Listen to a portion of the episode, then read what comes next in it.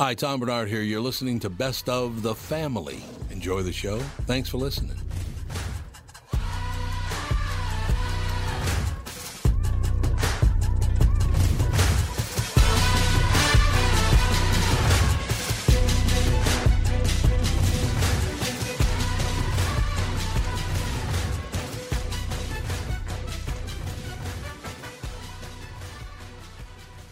Michael Bryant, Bradshaw and Bryant. So, what's the latest? Well, the latest is we're representing people who are injured through no fault of their own. Uh, people come to us, we talk to them about what their rights are.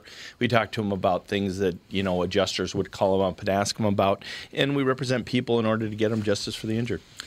And have been for a long time. Very, very successful, no question. I, I, you know, I do meet a lot of your clients. They come up to me on the street and whatever, and they talk about this, that, or the other thing, and they both say, why do you guys hang out with Doug Sprinthal?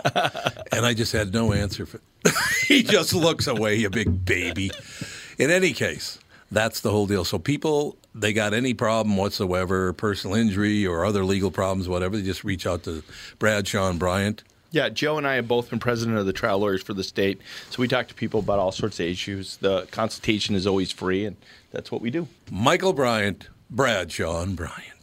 Tom here from my friends at Walser Automotive Group with some exciting news. Walser is rolling out Walser Care on new and most used cars they sell in Minnesota. Well, Walser Care is a powertrain warranty with coverage for 10 years or 150,000 miles. Powertrain coverage is like major medical coverage for your car. Engines, transmissions, all the really expensive stuff is covered. In addition, Walser Care includes 24 hour roadside assistance. Lock your keys in your car, run out of gas, have a flat tire. Guess what? Walser has your back. The best thing about Walser Care, it's free with purchase. That's right, I said free. So, if you're shopping for a new or used Subaru, Honda, Nissan, Mazda, Toyota, Buick, GMC, Chrysler, Jeep, Dodge, Ram, Hyundai, or Chevrolet, see my friends at Walser and get Walser Care for free. Oh,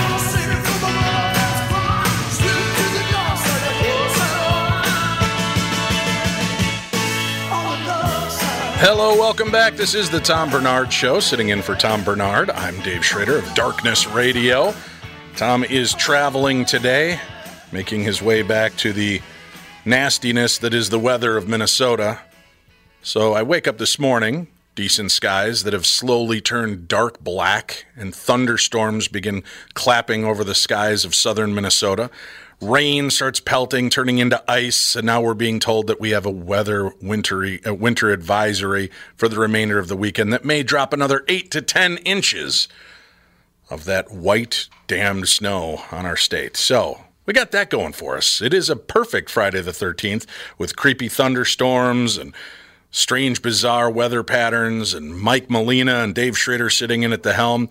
And we've got a cool show lined up for you today. I'm very excited. I've got some of uh, my guests that are going to join us. We're going to talk about uh, scary movies in the second hour, uh, the top 13 horror movies you should watch on Friday the 13th from Dread Central. We'll be talking with our guest from Dread Central later on. And in the third hour, we're going to take a look at some fascinating facts and the history a Friday the 13th with Dr. Knowledge himself, Charles Reichblum. He'll be joining us on the show. But right now, joining me at the start of the show, good friend of our show, Darkness Radio, and he's been on Tom's show quite a few times. Mark Anthony, the psychic lawyer, is with us to talk about superstitions and a topic that we're covering on our show today for the Friday the 13th edition of The Ghost of Flight 401. Mark is also the author of two award winning books, Never Letting Go and Evidence of Eternity. Mark, welcome back to the show. Thanks, Dave. It's great to be here. Happy Friday the 13th. It's good to have you here. Thanks a lot for joining in. I've, you know, I've never been one that was uh, normally superstitious. I, I might have some OCD patterns in my life, but superstition has never been a part of that. Why, why are people so prone to just bizarre superstitions, whether it's walking under ladders, having your path crossed by a black cat, opening an umbrella inside the house. Why do people fall for these uh, these kind of fallacies of what brings about bad luck to you? I think it's it's human nature. We're always looking for a cause, a causality for something bad that happens to us, and there are things that people don't understand, and a lack of understanding leads to the unknown, which people tend to fear. Um, you know, black cats for for centuries have been looked at as a, as a negative thing, and that actually derives from a, a Celtic um, belief that the cat Sith, which was a spirit, could assume the form of a cat. And then um, when Christianity began to spread into the, the British Isles, anything from the quote unquote old religion was looked at as evil, and therefore the cat Sith was evil, and anyone who practiced nature uh, worship was therefore a witch and a, a cat, then the black cat became one of their familiars. And so it's just sort of a whole train of unknowns and fears and people looking for a reason to why is my life horrible? Gee, it's because I dropped this mirror and I've had bad luck for the last seven years. Well, I thought it'd be interesting to talk about the the case that we cover in depth in a full, uh, I think almost an hour and 20 minute show today on Darkness Radio, uh, which you can find at darknessradio.com. We had Mark on talking about the ghost of Flight 401. And during that talk, you and I kind of um, came to this one point where we were discussing a, a very strange aspect of that story. And we'll get into that in a few minutes. But to kind of catch our, our listeners up to speed, the ghost of Flight 401. Mark, what can you tell us about this story? How did this happen? Long story short, um, Flight 401 was an Eastern Airlines flight that was uh, traveling from JFK in New York to Miami, and it was December 29th, um, 1972, and it was probably around 10, 10:30 at night, and there was a whole string of of pilot errors. Um, the landing gear did not go down, or at least so the pilot and co-pilot thought, because the indicator lights weren't working. And so the flight engineer was trying to fix the indicator lights, couldn't do it. So he went down to check to see if the gear went down. There was no way they could determine that the gear had gone down. And so the plane was put into um, a circling pattern on autopilot. And while the captain, first officer, and the engineer were trying to figure out whether or not the uh, the uh, the landing gear had come down. Apparently, the pilot inadvertently his knee knocked the control for the autopilot, switching it off. And then the plane did a rapid descent, and because they were flying over the Florida Everglades and it was a dark night and they had no point of reference, by the time they realized that they were in um, a severe declination, it was too late. And so the plane crashed. Um, over 90 people were killed, uh, and although there were several survivors. Now, what makes this so macabre is that, according to urban legend, parts from this plane, which was one of the newest and best airliners in the world, it was a TriStar. It was made by Lockheed Martin, um, L1011 and supposedly a number of the parts were repurposed and used on other uh, jets in the in the Eastern Airlines fleet. And as early as the first few months of 1973, stories began to circulate through Eastern Airlines of people seeing what appeared to be a spirit of the captain Bob Loft and the flight engineer Don Repo on on various flights and some people were absolutely terrified. Some were, were mystified. Um, supposedly, one of them was an Eastern Airlines vice president. And one of the stories you and I were laughing about, um, the on, on one flight to Mexico City, one of the flight attendants who was preparing meals, and this is back in the days when airlines, you know, number one treated you nicely, and number two fed you. um, boy, that's changed. Hey, you can um, still get a good meal. It just cost you twenty five dollars for two bags of peanuts and a and a uh, Coca Cola. I, I know, I know. It's it's it's unbelievable. So she opens up the oven because she's heating up some. Uh, back then, their dinners that didn't have microwaves, I guess and she opened up the oven and she sees a face looking back at her and she oh my god. So she gets another flight attendant and the flight engineer who recognized the man staring out of the oven as Don Repo who was the flight engineer on the ill-fated flight 401 so naturally they're alarmed even more so when uh, this apparition says watch out for fire on this on this flight on this plane. So plane lands in Mexico City, offload the passengers, and they're getting ready to take the plane back to New York. And just right about takeoff, one of the engines malfunctions, so they ground it, and the engine bursts into flames. So, like like we said on Darkness Radio, a story like that spread like wildfire. So that was the whole mystery.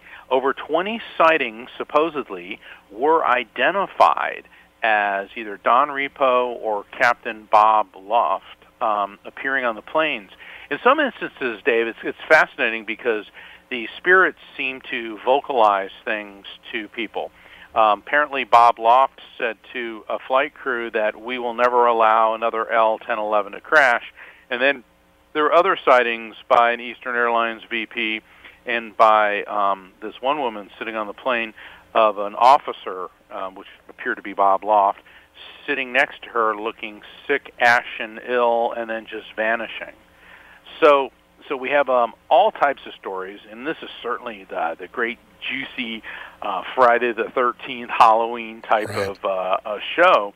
And um, you know what I, I found fascinating about the story with the face that appeared in the in the oven was the fact that most of the people that were having these eyewitness accounts of the ghosts did not know who was appearing to them. They had no clue that parts of their plane had been repurposed from the down flight of Flight 401. And when she opens the, the oven, first of all, you open an oven and you see a head in there trying to talk to you. That's enough to cause you alarm. But that she went and she brought others, and that they were able to see this exact same apparition communicating with them. And somebody was able to recognize it from that. That's what made that part of the story so interesting to me. And I got to tell you, I, I, remember this book sitting on my mom's coffee table with the, the airplane and then that kind of ghostly visage of the captain's face kind of superimposed behind it. And I saw the made for TV movie, which you can find on YouTube, folks, if you're interested. The entire movie does exist. It was a made for TV movie starring Ernest Borgnine. And I watched that movie with my parents and I got to tell you, I was terrified from that age on until probably around the age of 16 of flying. Not because I was afraid of crashing, but merely for the fact that I was afraid I was going to turn to a window and see this goofy pilot staring back at me. And that freaked me out more than any other story regarding air, airlines or ghosts at that time. Amityville horror, nothing. You put me in a small confined place like a plane where there are ghosts, Mark, that, w- that was the end of my, my whole understanding. I wanted nothing to do with that. Not that it psychologically did anything to you, so now you're one of the premier um, radio talk show hosts in the paranormal world, in the world. Um, but so look at it this way. Maybe you got a creepy lemon, but boy, it turned into some sweet, juicy lemonade. That it sure did. When the part that I was talking about when you and I started discussing on the show that I found intriguing is I guess it's the way that you perceive what is bad luck. Now, to begin with, the idea of taking parts from a plane that crashed and there were lives lost, almost 100 lives lost, the idea that you're repurposing those parts into other planes, first of all, I think that would give a really bad perception. People, if they knew about that at the time, might have stayed away from Eastern Airlines and and avoided flying on those flights because the ghosts seem only to make themselves known to people on flights that were doomed to have some kind of issue, some kind of failure. So the question begins were these planes now jinxed with these cursed items from a crashed plane? And I, I'd pose that question to you, and why don't you go ahead and answer that here, and then we'll kind of go into your aspect of, of the story as well. Sure, sure. And it's kind of like going to a surgeon that as soon as you walk into his office, say, "Hey, I've been sued for malpractice, not once, not twice, but three times." Okay, So you know, so it's going to have this stigma, this uh, the, this stigma, this aura of unreliability. Now, from a paranormal perspective, um, you and I um, um, have been on um, several paranormal and, and uh, ghost investigations.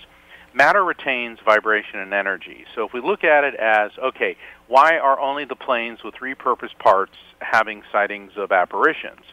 Because it, it's like people that will walk into a house where there's been a murder and they'll see a, a spirit that's shrieking or you know somebody running by and it may not be a sentient being it could be the energetic echo because there's different schools of thought on hauntings and one of them is that matter retains vibration. So it's not actually a sentient spirit, but what you're doing is you're picking up on the vibration of the event that happened there. Okay, and and so that may be an explanation for why a number of people were seeing these spirits. But with um, um, the L1011s using repurposed parts from Flight 401, it gets a little bit more complex because these were just not spirits standing there and staring at people. In some instances, they were, but on at least four different occasions, and the most famous one being the head in the oven saying, Watch out for fire, and then the plane ends up catching fire later on. Um, this would indicate that these were sentient beings who were intervening to try to help people. So you can look at it as, as a negative, spooky, haunted thing, or you can simply look at it as the vibration of our material world is intersecting with another vibration of the other side. And this is the type of things that I discuss in my, in my lecture series that I'm doing throughout the country this year and in my books, uh, Never Letting Go and More So and Evidence of Eternity. Think of um, we, you and I, Dave. We live in AM radio. The other side's FM radio, and occasionally the frequencies overlap. And so that may be what's happening with these repurposed parts. Is vibrationally they're causing an overlap between those of us living in the material world and the folks that reside in the, the realm that you and I might refer to as the other side. We're coming up against the top of the uh, break here. Would you be willing to stay for one more segment with me and we can talk some more weird, spooky stuff? That'd be my pleasure. Fantastic. We'll bring a little bit of the uh, Freaky Friday to the Tom Barnard Show. I'm your host, Dave Schrader. Remember, if you want to hear the full story of the Ghost of Flight 401, go check out darknessradio.com today.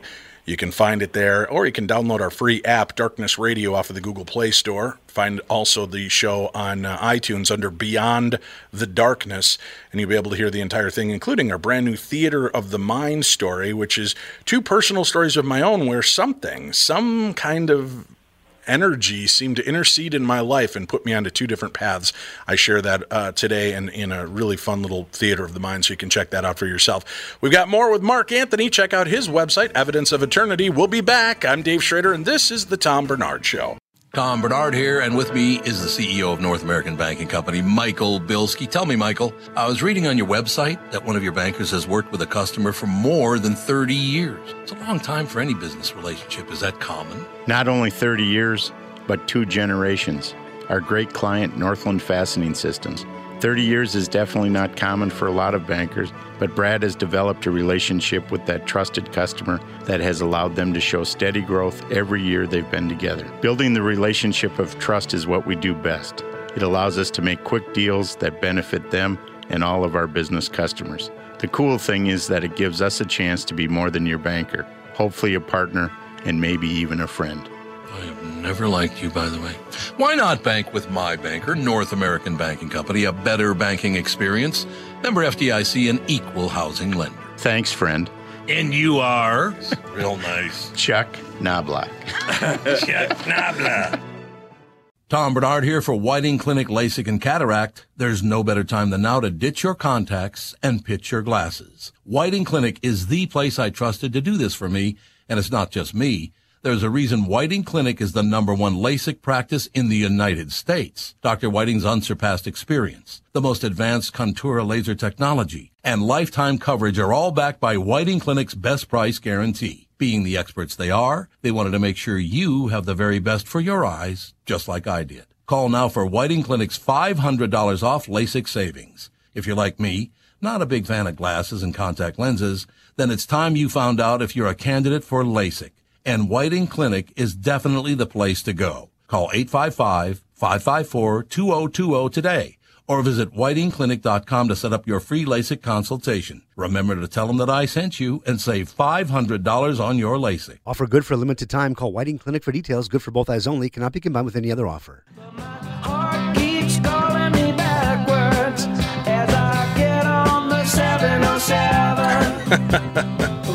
nice, Mike. Big old jet airliner. You're tuned into the Tom Barnard Show. I'm Dave Schrader sitting in for Tom today. My guest this first half of the show is Mark Anthony. Mike, are you uh, superstitious at all? Uh, a little bit. Yeah. Not much, but yeah. Th- does it bit. center around sports? Uh, yeah, and I guess religion as well. But Okay. yeah, sports. All right, like what? Can you do, you do you have something you'd be willing to share, or is that something a little too personal for you? Uh, I guess uh, See, sports wise, I, I'm goofy when it comes to that. I, I mentioned at the beginning of the show, I've never really bought into superstitions, but I'll tell you what, you know what? If I'm wearing a, a football jersey and every time that I wear it, the team wins, I'm on a roll. And if I can't get to my jersey that day, I feel horrible if the team loses. And it takes us back to the, the horrific Vikings game where we took a knee with what, 45 seconds Yeah. left. Uh, we had all worn our, our jerseys. I would wear my Fuad Reveiz jersey underneath my Cris Carter jersey because that's what brought the team luck. Obviously, it was all on my shoulders. But our group of guys had all had contended. The only thing we don't do, you don't wear purple underwear on Vikings game day because then you're kind of pooping on the purple. So you don't you don't put on purple underwear. We get to the game, we're watching, and as the the uh, quarters winding down, one of the guys that was brought with one of our friends in the group goes, "Man, I can't believe this. We're all decked out in purple from head to toe, all the way down to my underwear." We all stopped and we go, "What?" And he goes, "Well, I'm even wearing purple underwear." And you would have thought, literally, that we just caught him lighting a puppy on fire because the yelling, screaming, and cursing that took you moron, nobody wears purple underwear. And then we took the knee, and the game was over, and and that was it. So uh, you know, it was funny, but we all literally were so pissed at this guy because he wore purple underwear on a Vikings game day, and then I, I afterwards I felt so ridiculous regarding that. Uh, and it, but I guess that's just kind of as you said, Mark. Right? It's human nature. We want to feel that maybe in some way we have the ability to influence the world around us. Absolutely. See, it's it's you know when people talk about magic, and I'm I'm not you know saying that I believe in it, but magic is normal and natural for people to believe in because it gives a causality for something they can't explain, um, as opposed to the laws of physics, which include you know which which you have to really study and make an effort to understand. And and and I believe that you're in in the same school of thought that I am. There is an explanation for everything, and it just may mean that that our level of technology has not um, evolved to the point where we can understand everything.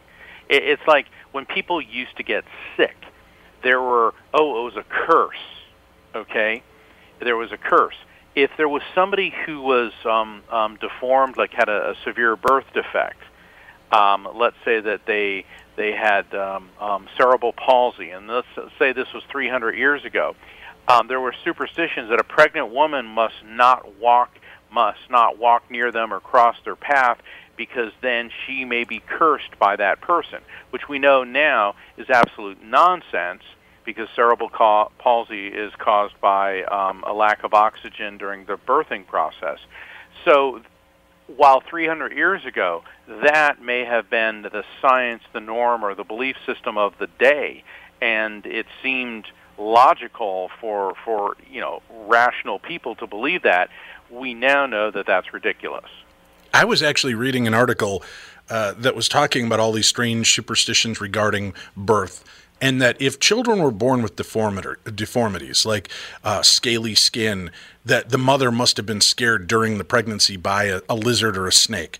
That whatever the mother during pregnancy was afraid of, and if she encountered that, it would somehow imprint. And they believed this, believe it or not, Mark, into the early 1900s. This was still part of that belief system. And in, in some cultures around the world, there's still beliefs like that, that that what your mother does during pregnancy, and I mean, obviously, we know drugs, drinking, smoking will have an ill effect, but that the things that they watch and the things that they encounter can imprint themselves on you and and perhaps change or reform the way that your body is uh, uh, created, which is kind of a an eerie feeling to it uh, unto itself. And we've you and I have talked about uh, topics like reincarnation. And isn't it fascinating in, in cases like that, Mark, when you start talking about the strange and the supernatural, that there are some people that will have these memories, these children will have these memories of a past life. And when they're finally able to track it down, they find out, oh, you know what? Um, this guy died when a rock hit him in the head and, and crushed his skull. And wouldn't you know it, the kid has a like purple birthmark on the back of his head Or Yeah. this guy was stabbed and the kid has a birthmark in the same spot where the stabbing took place. When you Yeah. see things like that, evidence of eternity in that sense, what do you make of those kind of encounters? Is it just kind of coincidence, or do you think that there is something to the idea of our bodies, our souls moving on and continuing this journey over and over again? Well, I, I am a firm believer that we live a succession of lifetimes and that reincarnation is real and that it's also based on the laws of physics. Um, biocentrism is, is a new school of thought in medical science that we tend to think that we are our, our body. And now we know, based on survival of consciousness studies and near-death experiences, and certainly the, the work that I do and, and others like me that are legitimate evidential mediums that your consciousness survives your physical death. I believe that uh, we did a whole um, whole show on quantum consciousness and electromagnetic energy as the basis for what the soul is. I, I recall doing that show with you some time ago on Darkness Radio. So um, the the what happens though is when the soul separates from the body, it can then reattach to a new host. In other words, ergo reincarnation. So I'm giving you the, the abbreviated version of, of um, the scientific explanation, if it were, for reincarnation. But, um, you know, uh, people always want to, it, it's like, okay, dropping a mirror and it's seven years bad luck.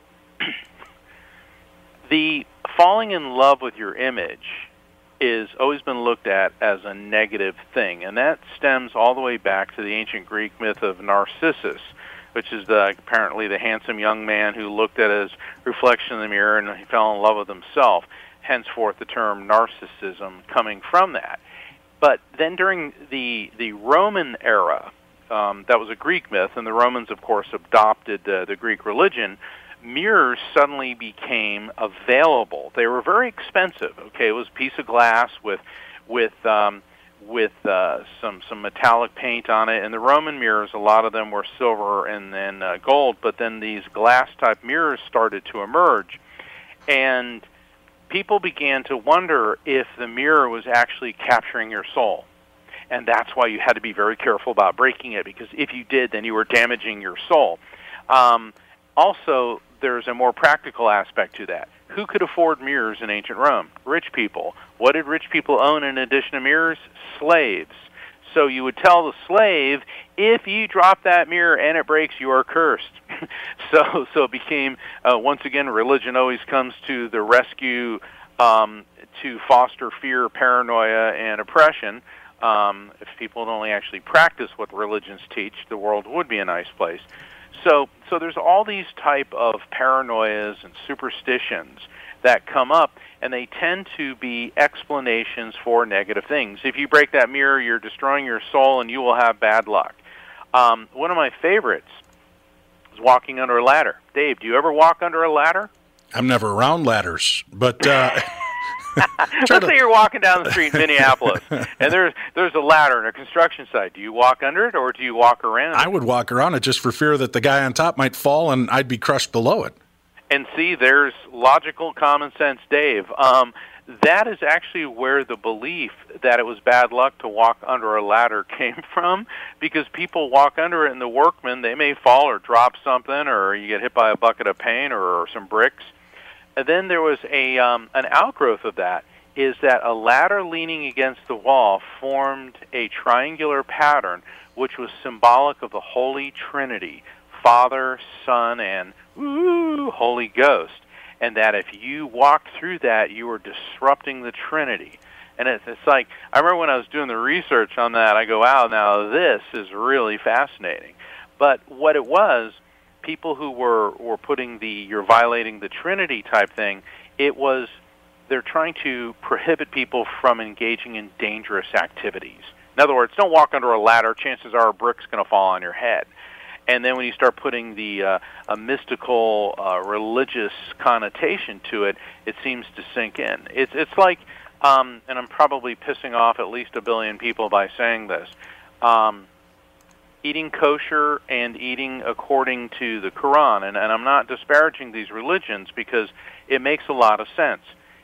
eating pork, mix, um, mixing dairy with other food, eating shellfish, not bleeding um, animals properly in a extremely hot pre-refrigeration environment where you're not using proper salt, aka kosher salt, you will get food poisoning and die. And so it is not only a matter of common sense, but when it is tied in with if you do this, it is somehow spiritually negative for you to do that, then that resonates with people more than here, read these health guidelines as opposed to if you do this, you will suffer the wrath of God.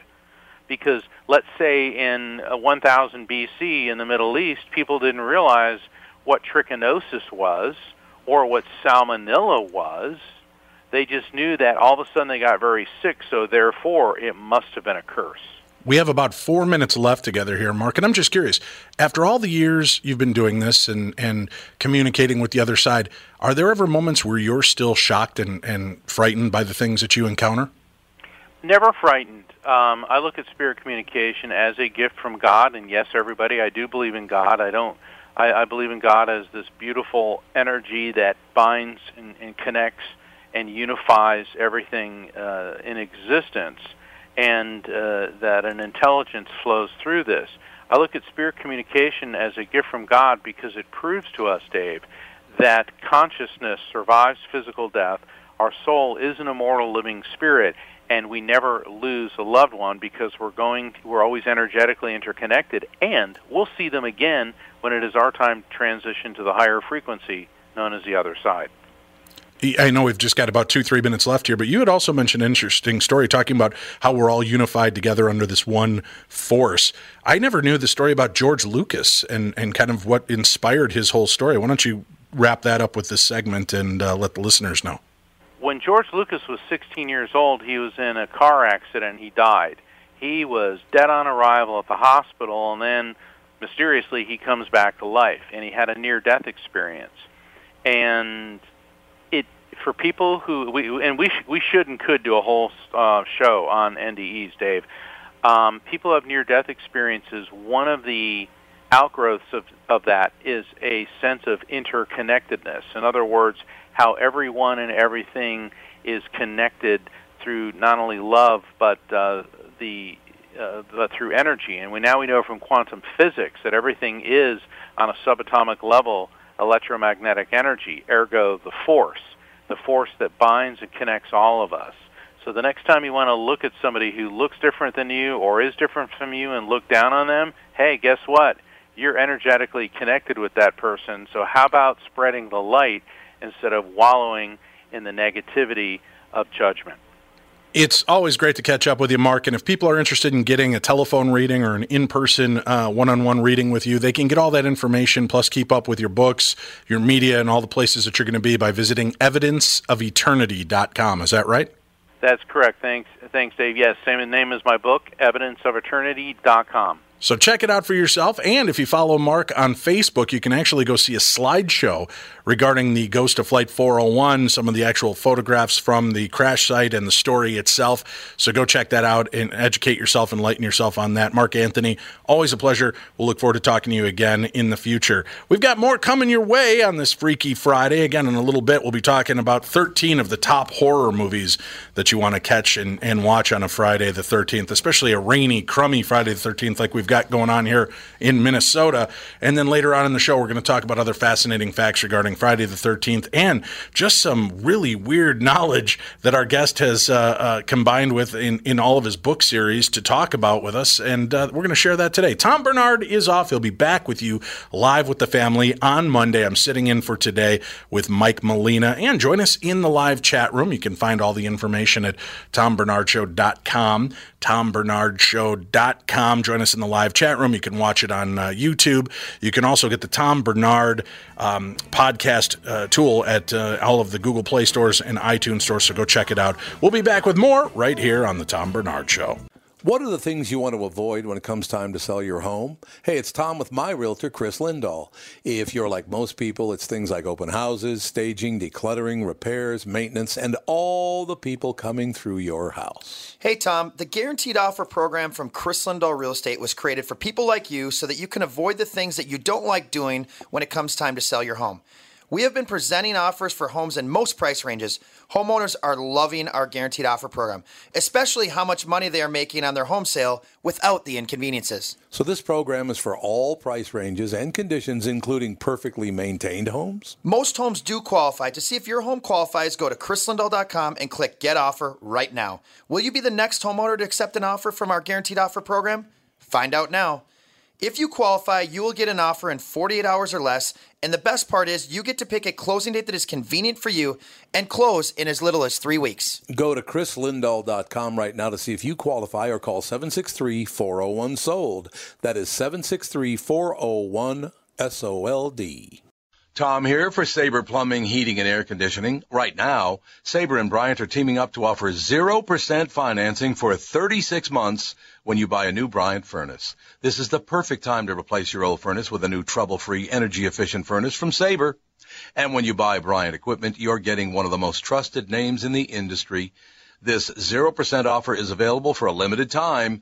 Call Sabre Plumbing, Heating, and Air Conditioning to find out more, and please tell them that Tom sent you. Sabre and Bryant, whatever it takes.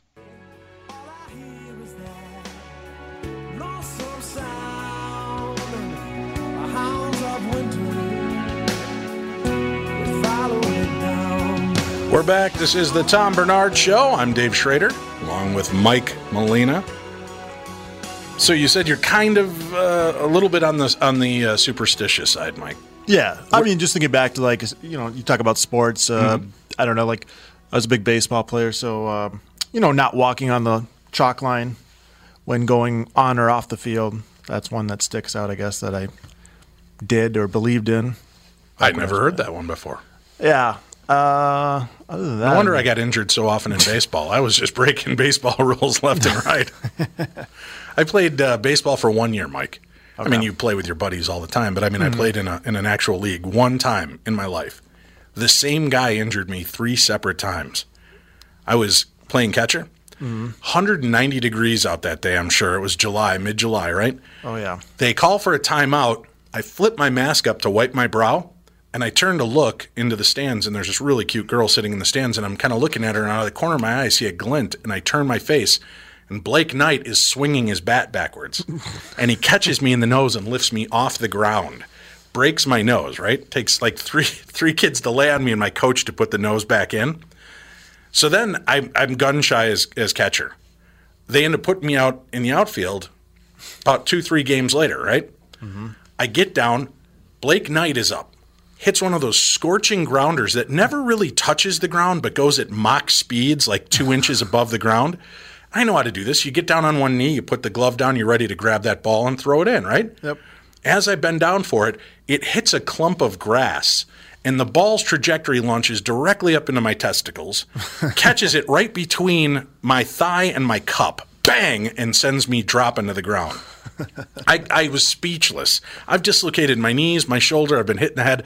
I've never experienced pain like having a grounder at 100 miles an hour strike me in the, the goodie sack. Then, the final time we were doing it, I was the batter. Blake Knight was the pitcher, and he cracked me right in the side of the head. That was the end of my baseball career, Mike. I, maybe it's because I kept walking on chalk lines. Yeah. No, what, that, what other baseball stigmas are there for uh, superstitions that you're aware of? Uh, well, I mean, I think it may be down to like a player by player basis. I mean, you know, you talk about guys wearing like the same cup or same jock, same socks. Yeah, and they won't Uh, wash their socks between games. Yeah. Uh, you know, the rally cap. Um, Now that's what when they take the hat, turn it inside out. yeah, or they will wear half of it on their head and the other half not. It, I mean, it really depends, I guess. Yeah. You know, the one weird thing I noticed, and I don't know if this is a superstition that's continued, but when I moved to the Twin Cities, I'd grown up a Cubs fan, as you can tell by my hat.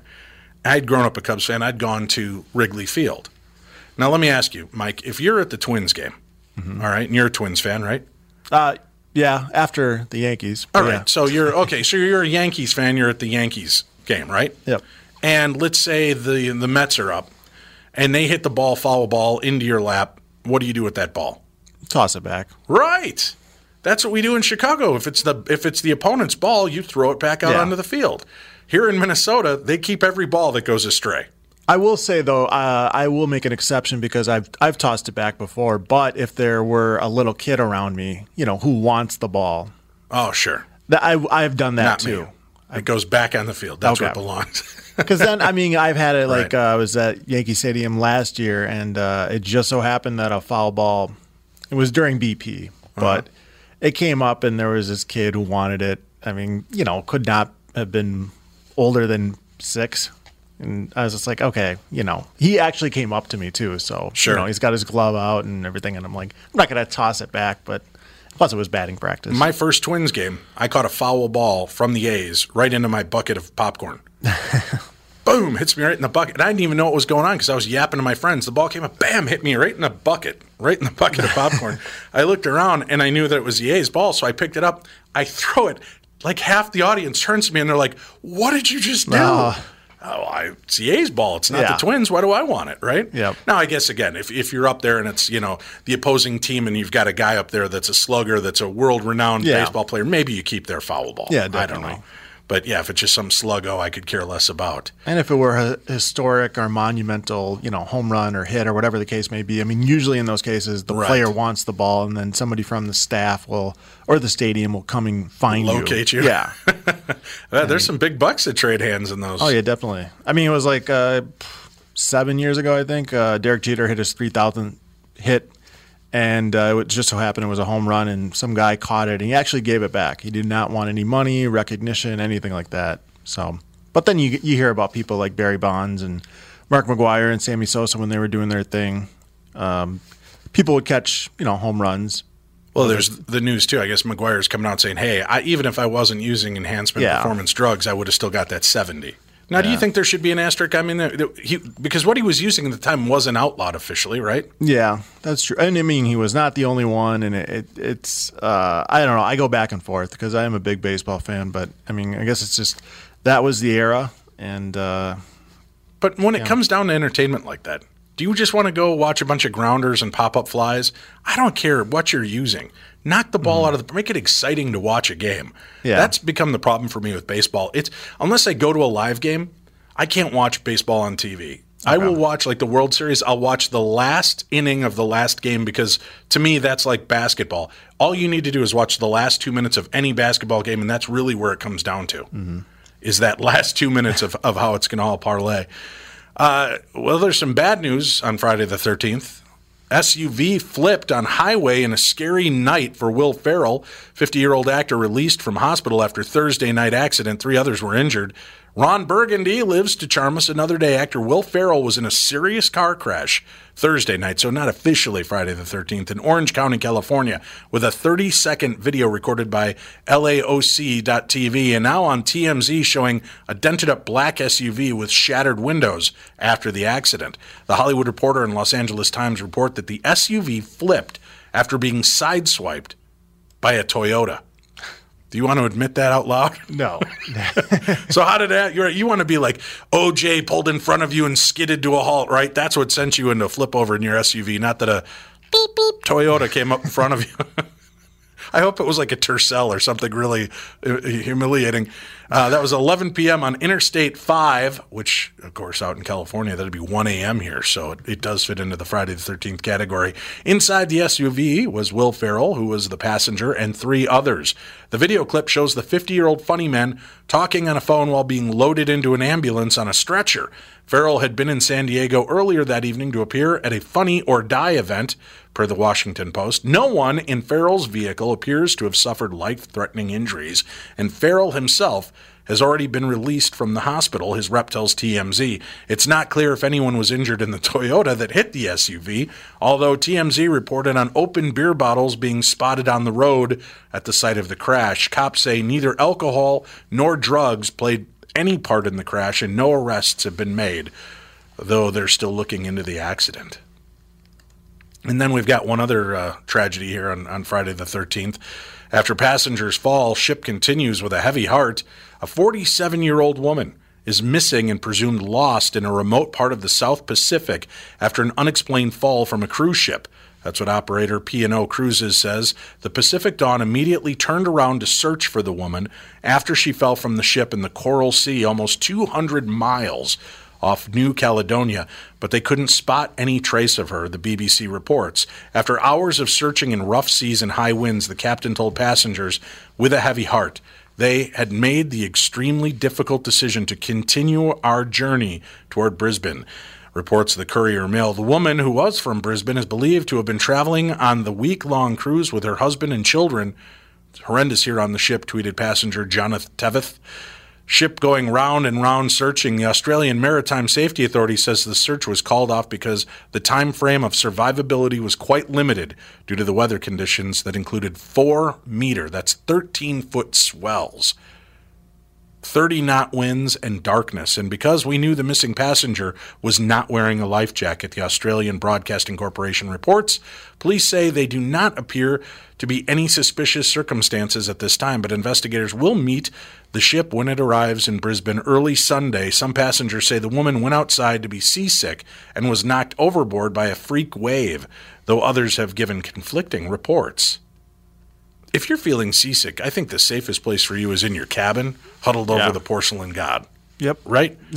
Why would you? I'm going to go lean over the, the railing. Nothing good can come from that. Has she never watched one movie in her life? Have you ever been on a cruise ship? Yeah, once. Uh, it was interesting. I mean, uh, well, I was uh, there for a fraternity conference, so there was about uh, two thousand, give or take, or I, I can't remember, but uh, we took up a good size of the uh, onboard population. It was, you know. I, you could tell the disappointment by the families and other people when we were boarding in Miami because it was around the Caribbean and it was like, oh great, we have to share the ship with you know drunk frat guys. Well, as it should be. Yeah. How was it? Was it pretty uneventful for the trip, though? I mean, bad weather, anything wrong? Um, nope. Everything was, I think, normal. I mean, it was my only time on a cruise ship. Everybody was happy once we hit international waters because they could gamble. I, I remember that being a big thing. I've been on th- three, uh, three or four cruises in my life, and I've never had any issue. We had one night of bad weather, but where I was stationed in the middle of the ship, you know, like one of those small staterooms in the middle of the ship with no window, I couldn't tell. Uh, but I was talking to the staff the next day, and I was like, "Oh, how did it go?" He goes, "Oh, this is nothing. If you would have been on the ship last week, it was murder." I go, "What do you mean?" He goes, "We had such bad weather that we had to line the stairs up and down with vomit bags." Oh, because people were just dropping to their knees and, and hurling throughout the entire uh, like four four days of the cruise because they hit bad weather. So, and have you ever seen those videos on like YouTube where the people are videotaping inside and you see the swells coming up over the side of Oh. these cruise ships? no. Oh my God, Mike, it's horrifying. As I say this, I'm going on a cruise later on this year with my wife. We're going on the Jericho Rock and Rager cruise. Okay. Uh, Chris Jericho from the WWE. He's got a bunch of wrestling legends and superstars, some rock bands, some comedians, and uh, we're the paranormal contingent. We're going to be going in October. Tim and I will be doing some paranormal talks and such on the ship. But uh, yeah, we get to go. But I, I've never had any kind of issue. No, I mean, I think one of the biggest issues, the only issue that could, I could think of now is that when I think our last port was in uh, Cozumel, and uh, there was some issue of getting all the guys back because there were, you know, it was we were in a, all of us went out and found cheap drinks and beers and everything like that, and you know, for guys who were not 21, it was a big deal because Right. you know you could do it, and then it was just a matter of like making sure everybody got back to port to board to go home and it was like, hey, you know, we're missing 50, 100 guys. And it's like, come on, like, we're holding up the whole ship. Uh, so that was the only thing that came up. I had uh, one of the ports of call that we stopped into at, at nighttime. They were like, "We're just going to be here for about four hours. Go on out." And I hung out with this little group, and they're like, "Let's go watch." There's this local dinner nightclub, and they do dances from around the world, which sounded about as appealing to me as watching wallpaper paste, right?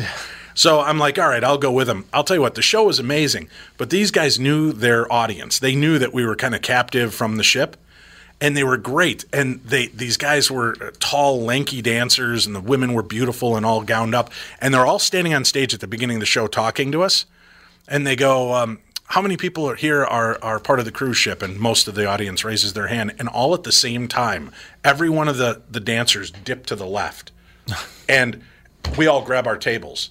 And he goes, That's how we know who's really been on a cruise ship because you get that little sense of the motion. You don't even realize that it's doing that until you're on that solid ground again, you kind of have that wobbly Yeah. sea legs that uh, that are going on. But that was um, that was one of the fun moments for us to go out there. But I've, yeah, I've also been out there. I don't know if you fall. Have you ever? Those are tall ships. Oh yeah, you're you're done. I can't believe that you could survive a fall, and especially if you don't know how to fall properly.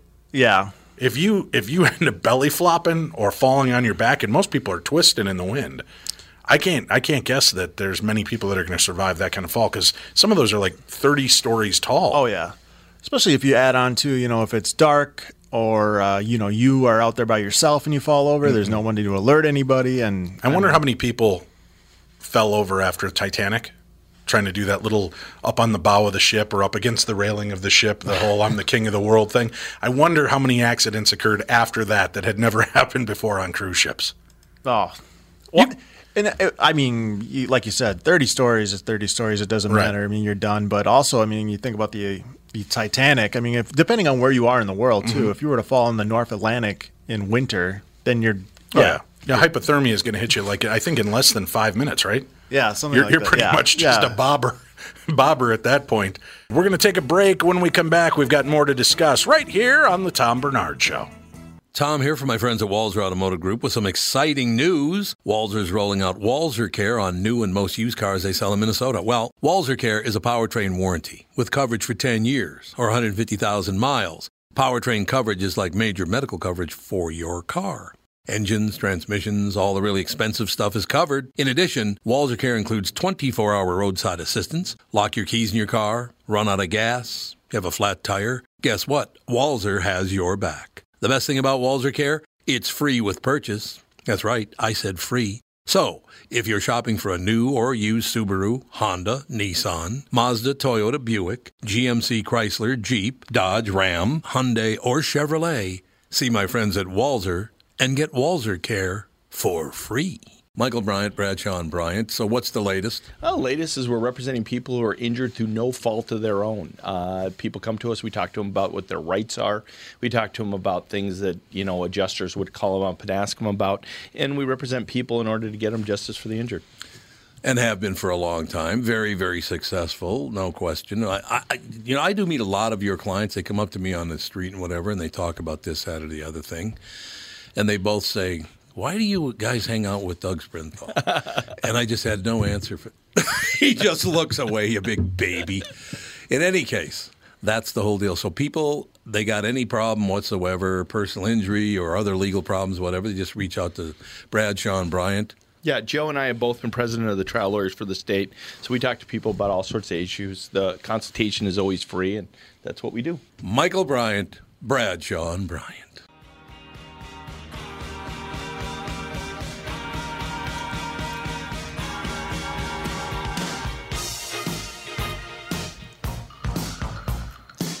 Let's dance. I still miss him. I like this song. I do too. Yep. We're rocking out, man. That's all I know. Um, this show's been on uh, on uh, the air for six and a half years now, and one of the first guests we ever had on this show at the beginning, the very beginning of the Tom Barnard Show, was Dr. Pol, the incredible Dr. Pol, as a matter of fact. Debuts this year on January 12th, Saturday night. Nat Geo Wild. How you doing, Dr. Pol? I am fine. How are you doing, Tom? Marvelously well. You were one of our very first guests all those years ago. Uh, You've been you've been on how many seasons? Well, this is season 14. That is the God. season, uh, the way Nat Geo Wild counts them. We count them a little different because I think they call our season when they film them now season seven. So don't ask me how they do that. I don't do math. Okay, I won't ask. Yeah, you were just starting out on the show, and this show was just starting out. You were on our first guest, and now having you back is a great thrill. The show follows Dutch American veterinarian Dr. Pol, his family, and employees at his practice in rural, is it Whiteman, Michigan? no, Weidman. Uh, it's pronounced uh, a little bit different than what you normally say. It's just Weidman, they call it. And it's a small town right in the middle of Michigan, the lower peninsula. That's a good thing. So things have been going very well. You got what, 19,000 clients? That's pretty good. Well, no. Actually, if a new client walks through the door now, it's twenty-five thousand. That doesn't It's mean we have all these clients yet, because a lot of them have died in 40 years, and a lot of them have moved away. But we still Sure. have single-digit clients too. That is unbelievable. So yeah, It's I don't know how many thing. clients if, if, that are active. A lot of them. A lot. There's no doubt about it. Well, you love your work, and I think that's very obvious by watching your show. You love your work, and people, I think, are going to have a lot of faith in a veterinarian who loves their work. Uh, It's just, it's terrific. It's a wonderful show. Thank you. Thank you. Yeah, the, the whole secret is, I think, here that nothing is actually made up for the camera unless Charles, Diane, and I are fooling around. You know, what you see when we work on animals is real. And that is actually Charles's fault when he started way in the beginning. He says, Dad, do your work. That is interesting enough. And that's the way we kept it. So when you see us working with animals, uh, that is real. You know, when we pull a calf out of a cow, that is real. We don't stick it back in for a second take either. Okay. Well, I'm glad to hear that, Dr. Right. Pol. Dr. Pol, hi, this is Catherine. I talked to you a long time ago. Um, we've uh, we used to have horses, and uh, I had a vet that took care of them and all that kind of stuff. And I just wonder, I mean, it's pretty demanding work what you do, and then to add a camera crew following you around all the time. How do you stay focused and not get burnt out? because first of all, I love my work. Second of all, the cameras have been there now so long that we completely get used to it, and it's the same people that come back every time. We ah. still have the same cameraman that started the whole thing. We have the same. Yeah, maybe in the second season they started. We have the same producer that started in season two, and they always come back.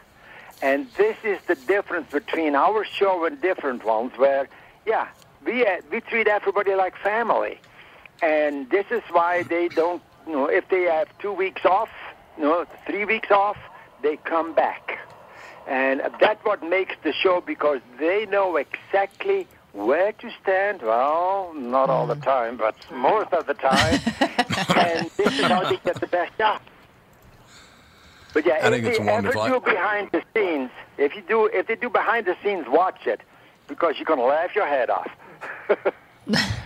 I would imagine that's true. Uh, Dr. Pol treats horses, pigs, cows, sheep, alpacas, goats, chickens, and even an occasional reindeer. Well, that's pretty cool. Yep. Yeah. Anything. You know, for me, being a veterinarian means that you treat animals. And if you have an animal that needs help, you know, I'm willing to try it. If I don't know, I look in the books. Somebody has done something about that animal before. And yes, this is how you do it. And if you know what healthy animals looks like and feels like, then you can find out what's wrong with them and treat them accordingly. They're animals, you know. You know, it's kind of unfortunate, Dr. Pol. I understand in America, and I think it's, it's getting harder by the minute, but to become a veterinarian in America is very difficult now because so many people want to get into your field, I guess. Yeah, it seems like that. So yes, there's a lot of applications at the colleges. So if you want to make sure that you know you take all the hard courses in high school and do not apply at one school. You know, you just get you know the the the admission um, requirements and apply to many schools. Biggest problem is it is so expensive, and many of these veterinarians coming out of college have you know a debt that is way too high. Yeah, and I don't really understand how why why we did that. We did that to ourselves here in America by allowing Yeah. uh, Yeah. the, the student loans to go private. Privatizing student loans was a horrible idea, and uh, It- it- what, it was. what- it was it was absolutely Yeah. terrible, and it, it gave it gave all these schools a chance to go. Okay, well then we're going to charge twice as much for tuition. Even though It's colleges ridiculous. also are subsidized, so it's like they're both privatized and subsidized. Know, for me, for me, a college is a teaching facility. That means the new ones have to get their hands dirty doing work on animals. This is how I was educated. You know, the people that would, were bringing animals to the veterinary school in the Netherlands where I went to college knew that students were working on them under supervision of one or two veterinarians. So if anything did not go exactly, they could jump in right away. But before I graduated, I had done my own C-section on a cow. Really? Ooh, really? I uh, Andy, you would you'd probably be a veterinarian if you- if it uh, you could get in, don't you think? I Well, you wouldn't want to be a vet? I couldn't don't. deal with putting animals down. Well, no, I That is understand the that. Hardest Dr. Pol- part. Yeah. And, and I tell you, that is Yeah. that is hard every time, and you'll never get used to that. But you have to think about the animal where quantity is not as important as quality of life. And I've Yeah, said so the- many times, animals are not afraid to die. For them, it is part of life. And what we do, we actually put the animal under anesthetic first before we give him the final injection. Right. That's And, kind. and that's that's what I do. Mm. And so, like One I of the dogs is hear calling you right now. Yeah, that's okay. Yeah. That's another phone ring. Forget about it. Forget Well, you, about you do run a busy clinic over there. That is a good thing. Yeah. 19,000 lines and if 25,000 is going to ring. Um, yeah, that is a tough part. We've we had uh, well, I, I, at the time I don't know if we had talked yet. I don't think so because I think Cassie was still alive the last time Dr. Polo was on. Yeah, probably. But we lost a dog when he was what 14, 15 years He was old. Yeah, he was 18. he was 18 years old. Little God. Jack Russell. He was he was 18 not years old. he was not fantastic. alive. Yeah, it's a it's Yeah. a good life for a dog. He was yeah, not alive. it, it is hard, and and like I said, when people come and I have to put an animal down, I almost cry with them because Yeah. I know what it is. Even this morning, I had to put the dog down. It was a diabetic for five years, and he was 16 years Mm-hmm. old. But he his quality of life was gone. yeah. and what Right. you going to do that? You know. yeah. And like I yeah. said, uh, you how, gotta what, do it so that they don't feel any pain. Right. What Yeah. what what kind of advice do you give to people? I, I had a friend whose dog had cancer, and they spent, uh, I don't even know, seven thousand dollars, Yeah. uh, giving that dog chemo, and he never felt fabulous. And they, I think they bought him maybe in a year. I mean, yeah. do you See, and, and that, do you think that that's to right? me- no, for me not. I my my son-in-law died of pancreatic cancer when he was 15. He was two years on chemo, and honestly, I refuse to put animals on chemo because there again, it's the quality, not the quantity, Right. I agree. and that is important for me. Well- and when you're on chemo, you don't feel good. No. Is, is- is part of it also because an animal can't inherently understand what chemotherapy is and just Oh makes them yeah, they feel don't know why you're No, making them feel not. sick. They just feel bad. Yeah. Mm-hmm. You know, I compare chemo with trying to shoot a mouse with a shotgun full of birdshot. The collateral damage is so big mm-hmm. that Yeah. it's terrible. Yeah. Yeah, I could absolutely see that. It's it, well, that is. I, Thank I could see that that would be the worst part of your job to to have to put uh, Yeah. our dog, our 18 year old dog, uh, our son and our daughter and I went to, to have him put down, and I was petting him, and all of a sudden I realized as I was petting him, he was no longer alive. It was really shocking. He was Right. still looking at me, but he was dead. yeah, it happens yeah. fast. God, yeah. See, that's the thing. They don't close their eyes. That's that people Yeah. don't do that either. The eyelids are glued shut. You know, but that's neither near there. But like I said, do it painless, and I think that's Yep. important. But now the great part of your job, Dr. Pol, because I mean, obviously you're doing a great service to you know putting people at, uh, at ease any way you possibly can when they have to put a pet down. But also, you make people joyous. You bring you bring animals back to people that were severely damaged. You fix them, they get them back. That's got to be a great feeling. Yes, and and this is the enjoyment of my job too, where you know, yes, we make people happy by giving them back an animal, you know, and that's and I want to keep that affordable too. That's very important for me because I want kids to grow up with animals. Animals will teach Yep. kids what we cannot teach them. Empathy. You know, when when a kid crawls over the floor before he's a year old, his allergies are reduced by 40%. That's a that's a medical fact. That doesn't come from me. So animals are a big part of kids' lives too. And when a kid becomes abusive to an animal, when he's that very young, two or three years old, then you can already start working with him. Hey, listen, this is not the way to treat him. Because you see that kids that are abusive to animals turn to humans later on too. Oh, I, I believe that's true. Yeah, that a matter of fact, they say cat cats in particular. A lot of people who turn into serial killers, they begin by killing cats for some reason. Yeah, that's so weird. I think so. Yeah, I know. That's a I don't that's a understand very them very because bizarre. you know. No. Yeah, it is. So, Dr. Yeah, Pol, that's, another uh, another thing. Okay, so when you went to school in Europe, when you came to America, did you have to get? How did you do that? Did, I mean, sometimes they make you go through the whole medical program again. No, not through the whole medical easier? because yeah, Utrecht University was already accredited by the AVMA. So when I came here, I all I had to do was take the national board exams. Oh, okay. I think it's wonderful. Dr. Pol, ladies and gentlemen, the new season of his hit Nat Geo Wild show, The Incredible Dr. Pol, debuts in just two days. Saturday on Nat Geo Wild. Dr. Pol. Okay, don't wait. Don't wait seven more years to come back. Okay. It's a great show. okay, that's fine. You just call me. I, we will call you, Dr. Pol. Thanks so much for your time. Love having you on, sir. Thank you, Tom and Kathy. Have a good afternoon. Have a good afternoon. Bye. Hey, Kathy, how you doing over there? Oh, he's so cute. What a great guy. Yeah. He's a He great is a guy. great. You know, and it's oh, so funny because I remember distinctly talking to him, and because I was like, you know, I was very into horses. I I mean, I've worked with vets for a long time, and he was shy. And we had to like coax him into talking a little bit. Yeah, he now was, he's yeah. now he's Oh, just you know now he's been doing it for so Well, long. yeah, that I think that 14 He's, yeah, well- he's much more relaxed. He said 14 seasons, he said but those are like years. Dutch seasons or something like that. So yeah, They're half and half. I think. Yeah. Nat Geo does their seasons differently. I Oh, it's a Nat Well, Geo thing. Right. Yeah, it's Nat Geo. But all those dance shows, those performance shows, they have two seasons in the same year, don't they? I know, but they take breaks and then they call it a different season. I Two don't even seasons know. a month. I don't know. Uh, he's been Yeah, yeah, what do I know?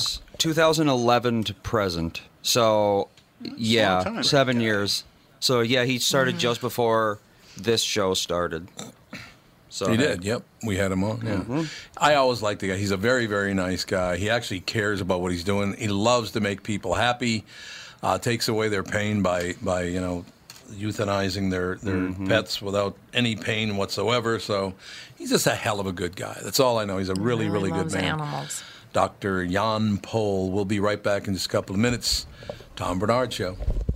Tom Barnard here for Whiting Clinic LASIK and Cataract. There's no better time than now to ditch your contacts and pitch your glasses. Whiting Clinic is the place I trusted to do this for me, and it's not just me. There's a reason Whiting Clinic is the number one LASIK practice in the United States. Dr. Whiting's unsurpassed experience, the most advanced Contoura laser technology, and lifetime coverage are all backed by Whiting Clinic's best price guarantee. Being the experts they are, they wanted to make sure you have the very best for your eyes, just like I did. Call now for Whiting Clinic's $500 off LASIK savings. If you're like me, not a big fan of glasses and contact lenses, then it's time you found out if you're a candidate for LASIK.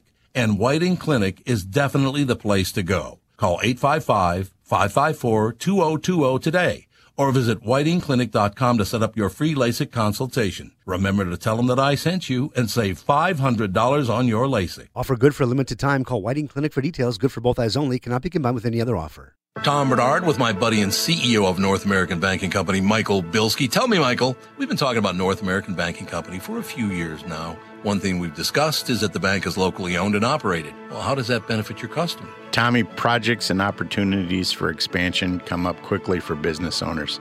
A locally owned and managed bank like North American Banking Company means decisions can be made just as quickly. We know Minnesota. We live in the communities we serve. So we have experience and firsthand knowledge for what's happening in your life where you live. That means decisions are made here. We don't ship them off or pass the buck someplace out of state. Finally, getting our customers quick answers allows them to take decisive action, and that's how business gets done. Man, Michael, you're getting good at this. Practice makes perfect. Uh, perfect. Why not bank with my banker, North American Banking Company? A better banking experience. Member FDIC, an equal housing lender.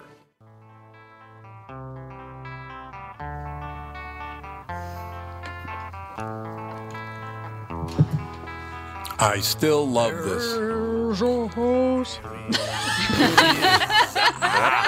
How was that? In New Orleans. That's me trying to sing that low. Sound like Eric Burdon. Doesn't work. You know what I love about Eric Burdon? And I really do love Eric Burdon. The Animals were my favorite. I, I like the Animals more than the Rolling Stones, actually. Really? I did. Okay.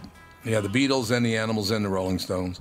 But uh, I've met uh, Eric Burdon now in my life. I've met Eric Burdon about 30 times.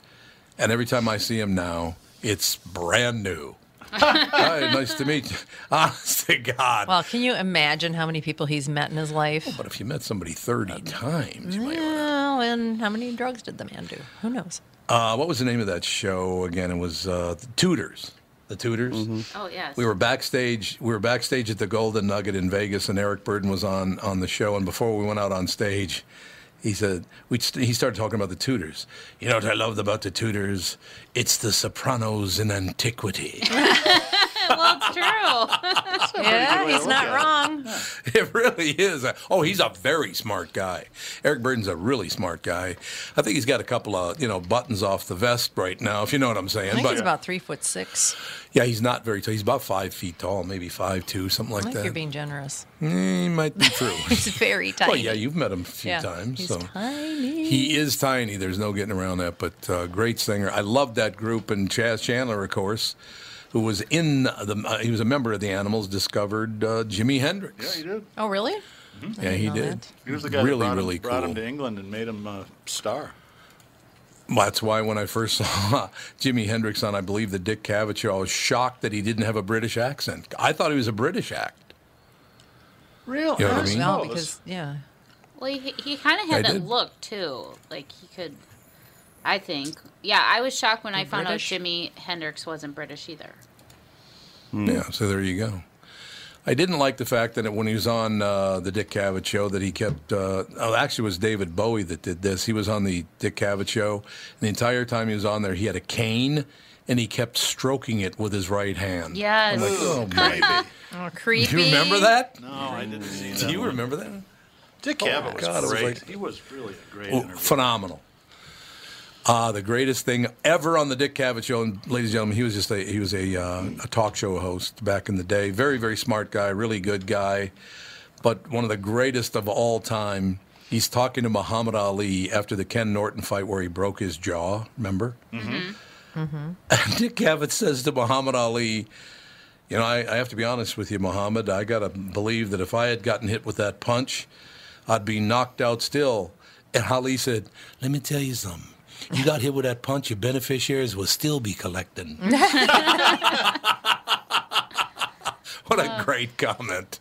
Your beneficiaries.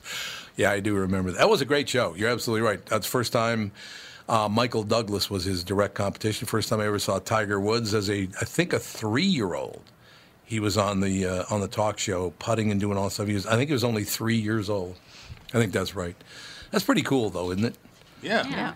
You know, because talk shows now, I wouldn't watch one of those things if you paid me to do it. Those no. talk shows now are terrible. What happened? I don't know. It's um, every I once in a while though. I do like to watch Jimmy Fallon. Uh, he's probably the only I only like one Jimmy I Fallon. I do too. I he's probably the only one that I could watch. I don't really care for the interview stuff, but I like it when he does some of his like little skits or when he does some of his musical stuff. Mm-hmm. I think he's brilliant at. But when he does interview, it's very he becomes very fangirly Yeah. to me That's right. on Yeah. sitting behind the desk. Everybody says that he just is like, "You're amazing. You're wonderful. Yep. You're It's fantastic." obnoxious. Yeah, yeah. But uh, I don't watch Jimmy Kimmel or any of the No. other ones. Oh, he's horrendous. It's just way too political. All of it's way too political. Well, yeah, that's the problem. Busy Phillips just got one. Oh yeah, it's like uh, It's called Busy Tonight. It's on E. yeah. I haven't seen it, but she's like the female, the new female talk show host. So Ellen. who's Busy Phillips? Ellen is good. Ellen's going to quit though. Did you hear that? Is she really? Oh, really? Yeah, she, she's talking about giving it. She she loves to do the game of games, like Ellen's game of games. Yeah. Mm-hmm. and she's she's thinking of moving away from the uh, from the talk show. Has Or anybody? maybe she's just doing it. Oh, go ahead, Tom. I was just saying maybe she was just doing it to get him to jack up the rate. Yeah. Well, Yeah. has anybody Oh. watched her new Netflix special? I haven't watched it I, I did watch No, that. I want Sarah and I watched it, and she's she's a great stand-up comedian. She really is good. Mm-hmm. She's Yeah, got she is. great timing. And, you know, her Mm-hmm. jokes are really simple, but it's all in the delivery and the timing. She's really good at it.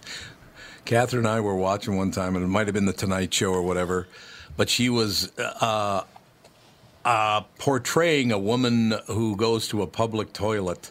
I Oh, remember God. she goes, That was- "Alrighty then," and she shakes her butt around and around and around like peeing all over the lid.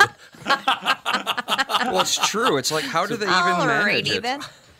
Well, I- I actually think that a lot. I mean, when you flush a public toilet, especially like in an airport, I, mean, they have like a powerful p- Yeah, flush, do. and Yeah, and do, water yeah. does just come shooting up out of that thing. So I don't think it's always people just doing odd things with their pee. oh, that's a nice, that's a nice look at it. Odd things with. Well, we that should- would be very weird. You know what? We should get a cable show. Odd shows, the odd odd things to do with your pee. There probably is one already. Yeah. Probably, Yeah. A, Jap- Well. it's probably a Japanese Just game a- show. Yeah, Yeah. or a YouTube channel. Yep.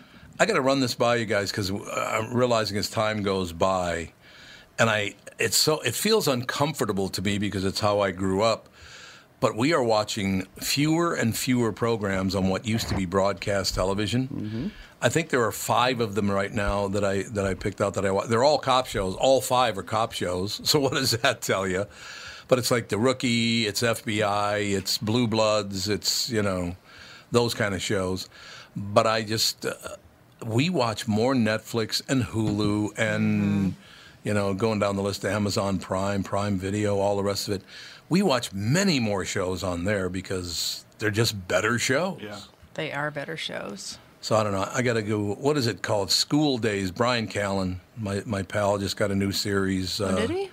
Yeah, it's called School Days. It's based on about the same time the Goldbergs is, I think, and it, I don't know if it ties in with the Goldbergs or not, but he he's on the show, so I got to watch that. It was on last night. and I didn't Oh. get a chance to see it. Yeah, that's Lainey, the character in Goldberg. She ha- got a spin-off. Yeah. It's like I can't remember how many years later, but she comes back as a teacher to the same school. 1990. They're talking 19, somewhere in the 1990s. Yeah. said. That's What's all the, they say. What's about the it. name of the actor that plays Ray Donovan? I'm having a. Oh, Brain- oh gosh, Um, he's a jerk too. Yeah, he's not a pleasant uh, man. What the hell is his name? Leave, um, Oh, let, God, I could. Liev Schreiber. Yep, that's Liev- oh. right. he Liev hosted Schreiber, yeah. Saturday night. I've been watching SNL again, and it's been pretty good. But he hosted last Mm-hmm. Saturdays. He was terrible. yeah. yeah, he has no He's a personality. jerk. Can't read. He's not funny. It was just like, oh, mm-hmm. you could take a high school drama kid and put him in there, and he would have been better. It's like, oh, Why do they do that? It makes no sense to me. They put somebody in there that's not qualified to do that hmm. job. I don't I get don't that. know. Most people they care about who they are, not what they do. Yes. I asked this question this morning on the morning show, and I want to ask you guys too, and all the listeners to this show, of course. What is it with Stephen King having to repeat everything he does about five times because he just doesn't think you're going to be able to get it? I, I just that's always been his writing God, style, annoying. just what he does. Yeah. Seriously, we we watched episode seven of uh, Castle uh, Castle, Rock. We finally got into that. Yeah, we got in, in the first six Oh, you episodes. I really liked, but ep- it. yes, we I did told watch you to watch you, that a while ago. Did you watch Yeah. the whole thing? No, I haven't watched the whole thing. I've, you know, just I don't have time. Episode seven, it's one of those deals where he's dead, he's alive, he's dead. No, he's back alive again. No, he's not. He's dead. Well, you It's were like, oh, falling oh, asleep God. during the thing, so I think you were missing the fact that it was Oh. it was actually about her memory loss. Yeah, That she was right. fading in and out of reality. Right. Oh, the mom? Yeah. And yeah. No, Yeah, Su- Sissy I haven't, Spacek, I haven't who's seen that terrific, one. by the way. I haven't seen that one yet. Yeah, she It is. A, it, they did it for way too long. That was did, the yeah. problem with the episode. Is they just did it for way too long. Oh. Yeah, we got it. Okay, we got it. She's coming apart at the seams. Okay, let's move on. Good show. I, I've liked it till now, but that that one last night was boring as hell because he just kept repeating things, which I don't know. I was hoping I had Alzheimer's, so I didn't have to remember that they already did Don't that. How ever many- hope yeah, that. don't Don't say be that such a ever. baby. Um, how many wood. episodes are there? Ten.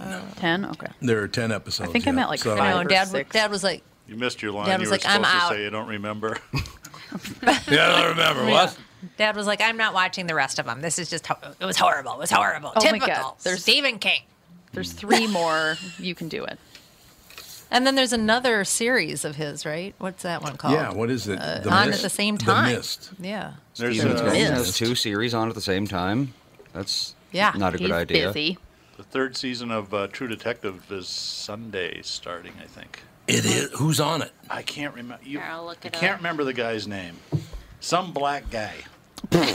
Oh, yes. Well, that's, Sorry. that's I Some- understand. Of I'm course. black guy. I'm familiar. There's only one. Just hope it's as good as the first season and way Oh. better than the, se- the second season was horrible. terrible. And I like, I really like Vince Vaughn, so that kind of bothered Yeah, me I that know Vince it. Vaughn was in a terrible thing. But yeah, that first season was really, really That good. was with, rough. Hey, hey, hey, how you doing today? Matthew McConaughey. Yeah, he was God, great. his delivery is so odd. I talked to him yesterday, and he said he was doing fine. Did you Sounds Goog- like that dog on that cartoon, trying that old to- Did you. Google the show or did you just Google some black guy? Because it might be quicker to Some Google. black guy. Oh, no, listen to you. So, yeah, I did. I just some black guy. That was it. Yes. yeah, it's not giving me the cast though. Huh. Um, just give me a second. It's all I'm a working. Secret. that's fine. Yeah, it's Well, all until then, we have Mark Lewis on the phone. Oh, Mark's ready to go? Yes. Excellent. That's a good thing. I'm ready. Ladies and gentlemen, the book's called Give a Damn The Ticket to Cultural Change. Mark, we need it, and it's all on you. And if you don't deliver, I'm going to be very upset. No pressure. Well, I'm. I like the pressure. I like the accountability. I'm all about uh, trying to change uh, society to make it a better place. And you know, I wrote the first book, and then I've got a follow-on book. And we actually got a professional editor, and I'm very much engaged in trying to change society for a better. And it all, of course, it all starts at the top, and we're not getting that kind of top No. leadership that we need. I think. Out of anybody. That's the amazing thing, whether it's the presidency or it's Congress. Uh, nobody's doing their job right now, and I don't know what that's all about. Well, it's all about what's in it for me. What can I prove Yep. Yep. uh, to others? It's become such a self-centered uh, look. I'm better than you. Instead of working together, and you know, we need to kind of change our thought patterns as, in terms of what we could do to help others. And there's a lot of data that shows that the more we do for others, the more we're going to get in return. I love But that. See, here's that the makes total fallacy. sense. But the fallacy is that people say, well, if I'm going to do this for you and you expect something in return, then that's not what proper thinking Right. is all about. I agree and that's completely. where Don't society is going. Where, yeah, exactly. Because, you know, law of attraction is just going to happen. The more things you do for people, the more you're going to get in return. The more positive you are, the, the more positive people will be around you. And it's this herd mentality that, that we need to bring together uh, to work for a commonality. And that's the reason why I'm starting here in New Orleans. I'm in the process of creating these give a damn communities where we can bring the herd together and have more of a force. It's going to take a long time because we've gone down this path of self-centered thinking and that it's just disrupting society. It's causing more, I think, more violence because if you don't win, you're going to hurt others because of it. This just Yeah. keeps perpetuating itself. It's going down a wrong hill. Yeah, I think people are totally stressed out now, and this is part of the reason why. Yeah, I think that's probably well, true, they're Mark. I- I- stressed. Yeah, go ahead. no, go ahead, sir. Go ahead, sir. Well, you know, I think they are stressed out, but what's causing that stress? Um, and I, you know, a big part of it is, I think, social media. Um, and you know what today's the social media brings? It's giving the influence to prioritize our self-expression over the welfare of others. And I think that's the problem because we don't relate to people like we used to in the past. You see these TV programs, reality T, which I call unreality, and it becomes where it's single purpose. It's not uh, multiple winners, but multiple losers. And empathy versus narcissism, they go in opposite directions. And so we're becoming more a narcissistic society, and how do we get to be more empathetic towards others? Now think, when the disasters happens, what happens? The empathy comes out. Mm-hmm. No, it's very true. I need to take a very quick break. You can, well, we'll be right back. Uh, you can stay for another segment. I'm hoping, uh, Mark Lewis. Sure. Sounds good. Give a damn. The ticket to cultural change. We'll be right back. More with Mark Lewis right after this Tom Barnard show. Tom here for Sabre Plumbing, Heating, and Air Conditioning. Right now, Sabre and Bryant are teaming up to offer 0% financing for 36 months when you buy a new Bryant furnace. This is the perfect time to replace your old furnace with a new trouble-free, energy-efficient furnace from Sabre. And when you buy Bryant equipment, you're getting one of the most trusted names in the industry. This 0% offer is available for a limited time. Call Sabre Plumbing, Heating, and Air Conditioning to find out more, and please tell them that Tom sent you. Sabre and Bryant, whatever it takes. Start the new year looking great and feel even better by losing 20 to 40 pounds with help from my friends at Ultimate, powered by Nutrimost. It's Tom, and I'm thrilled to let you know that for a very limited time, you'll receive 20 to 30% off all programs with Ultimate's New Year's resolution sale. Do what I did and let Dan and Neil Sheehy and the staff at Ultimate help you change your relationship with food forever. With the help of Ultimate, I lost 41 pounds and another 42 pounds in each of my two 40-day programs.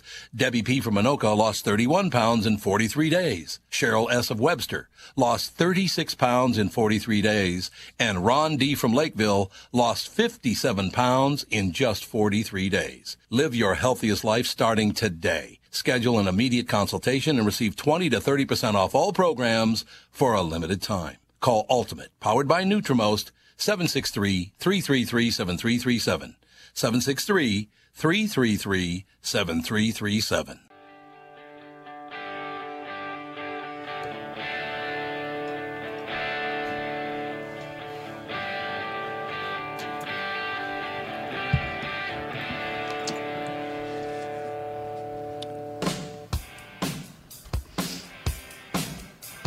I love the fact that you can't hear the uh, Yeah, that's some of the, mu- the No, instruments in the back. It's hilarious. Odd mix. I think it's hilarious. Yeah, you know, it's a very calm version of it. Ladies and gentlemen, the book's called Give a Damn, The Ticket to Cultural Change. Mark Lewis, our special guest. So what is Give a Damn all about, Mark? Um, Give a Damn is all about changing and help people realize how our thought processes have an effect on others and what we do that can actually be the benefit uh, to other people. And, and so we've kind of gotten a, away from helping others, although when disasters happen, we go out of our way to help others. What can I do to get outside my own internal domain name, domain, and everything that goes around my domain to make life better for others and make life and society better than it, what it is today? Because when you start getting so self-centered and think, thinking about yourself, it doesn't help people grow. It doesn't help them be happy. And there's just a, a number of things that happen that cause us uh, to be really unhappy, to be honest with you.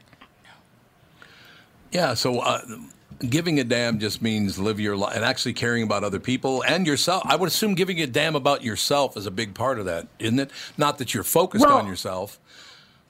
No, but you know, I have Steve Gleason. You know, I don't know if you know Steve. He is uh, football player for the New Orleans Saints. Uh, he blocked the punt Sure, when yep. Katrina happened. It was the first game. Steve Gleason wrote the forward.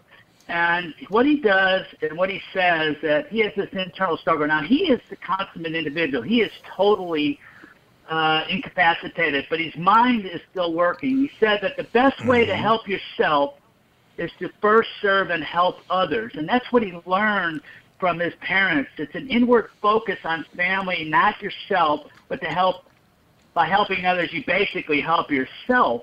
And everybody has this internal struggle because they can't get it. But you know, he's got ALS. He can't get around anywhere.